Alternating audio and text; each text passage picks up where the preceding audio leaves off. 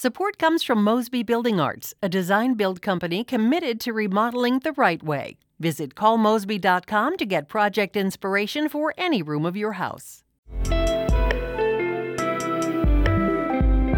It's Tuesday, March 1st. This is The Gateway. I'm Wayne Pratt.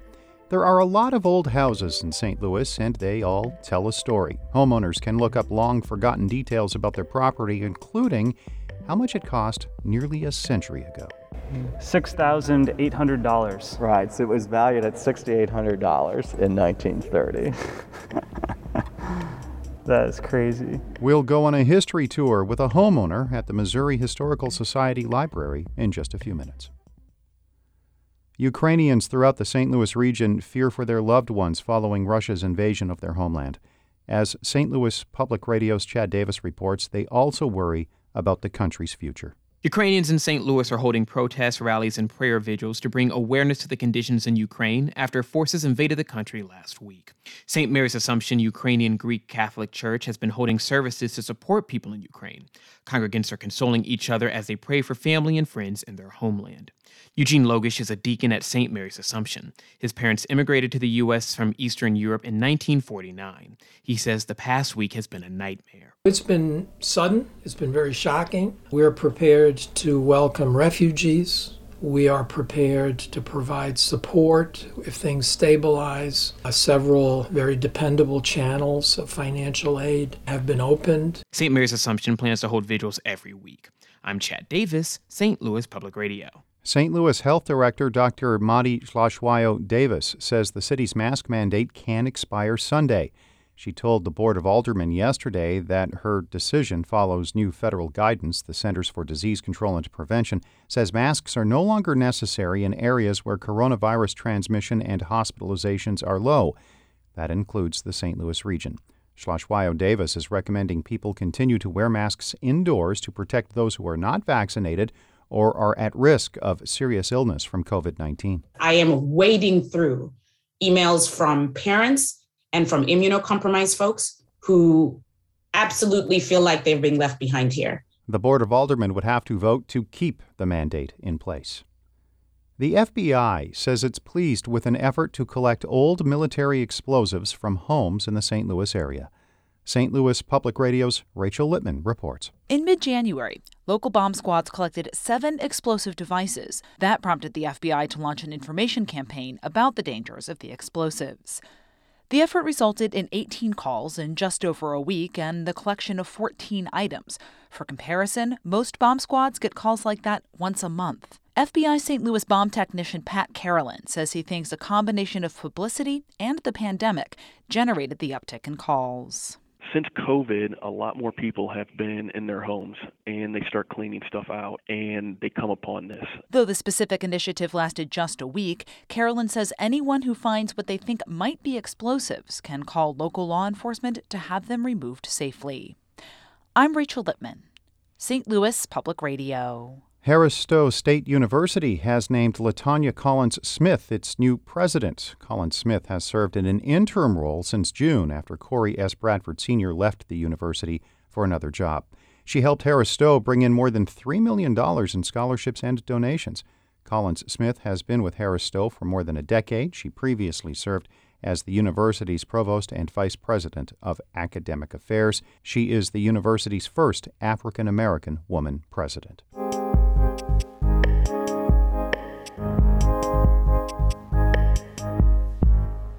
Many houses in St. Louis have a long history, including John Salvo's home in Tower Grove South. It was built in 1908, and Salvo didn't know much more about the property when he moved in. So he went on a mission to find out more with the help of the Missouri Historical Society. St. Louis Public Radio's Kayla Drake reports. When John first tried to research his house's history after he and his wife purchased it nearly two years ago, he hit a dead end. I was like, I'm going to call the city and try to find a blueprint of the. And the guy was like, there's no. They didn't even make the blueprints. And I was kind of like discouraged. I'm like, okay, there's probably nothing. He only found one name Gustav Wiest, the architect who designed his two story brown brick house. Then John got in touch with Dennis Northcott. Dennis is an associate archivist at the Missouri Historical Society Library and Research Center off Skinker Boulevard. It's set in a former Jewish synagogue with a huge dome room that sounds like a PA system when you stand in the middle of it. Researchers are welcome to come in to research the history of their home or their family genealogy or countless aspects of local history that they might be interested in. Dennis is John's guide. He'll show him the ins and outs of house history research, starting with the city directory. But what we want is the part back here in pink, the reverse directory, where you can look up your street. So we'll go back to find Utah. Yeah, there it is. And what's the name? Theo H. Ratz. And then once you know the name, you can go to the front portion of the book and look up his name alphabetically. Yeah, Theo H. General Contractor. And there's the value. $6,800. Right, so it was valued at $6,800 in 1930. that is crazy. They put the books back on the shelf and go to the internet for help. One source is newspapers.com, and boom, dozens of articles pop up. You can find almost anything from the Post Dispatch, Globe Democrat, and even German newspapers from the late 1800s to mid 1900s. So you discovered that Theodore Ratz lived there in 1930. He was the head of the household. And this is from a similar time period, just three years later. Um, something about one of his kids being in a, a play of some sort. With 6,500 costume children. They looked at everything from yearbooks to wedding announcements. At a tea last Sunday, the date of the wedding of Miss Sylvia Ratz to Wilfred Dexter Fa- Fales was made known. The tea was given at the home of her parents, Mr. and Mrs. T. Henry Ratz of where I live now. The family that took up the bulk of research time was the Ratzes. Thanks to census records, John knows that they lived in his home for about 40 years and had three daughters. And then if you click the view record, you can view the actual handwritten census page, which is going to give you additional information. That is wild. Another useful place to find information is the Missouri Historical Society's Genealogy Index database. That's something Dennis and his team have compiled for the last 15 years. So, this reference is telling you that um, there's a photograph of Jane Ratz in the Roosevelt High School yearbook of 1933. So, here's that page that the reference refers to. Oh, this is a great quote. The vain talk much, and that is why she prefers to listen silently. But the best part of this morning's research session was not seeing old dusty documents or searching online. The surprise came from a magazine featuring, quote, portraits of prominent St. Louisans. Remember that architect that John found, the one that designed his house? There he is, Mr. Gustav. How crazy. Wow, look at him. He's got quite the mustache. John had no idea about the treasure trove of resources waiting for him at the library.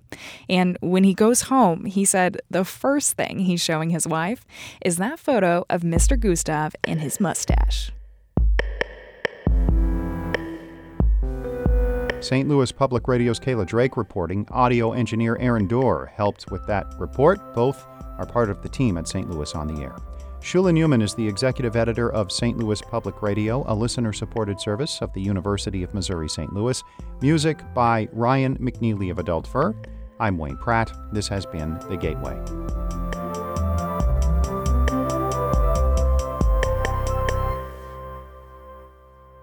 Support comes from Mosby Building Arts, a design build company committed to remodeling the right way. Visit callmosby.com to get project inspiration for any room of your house.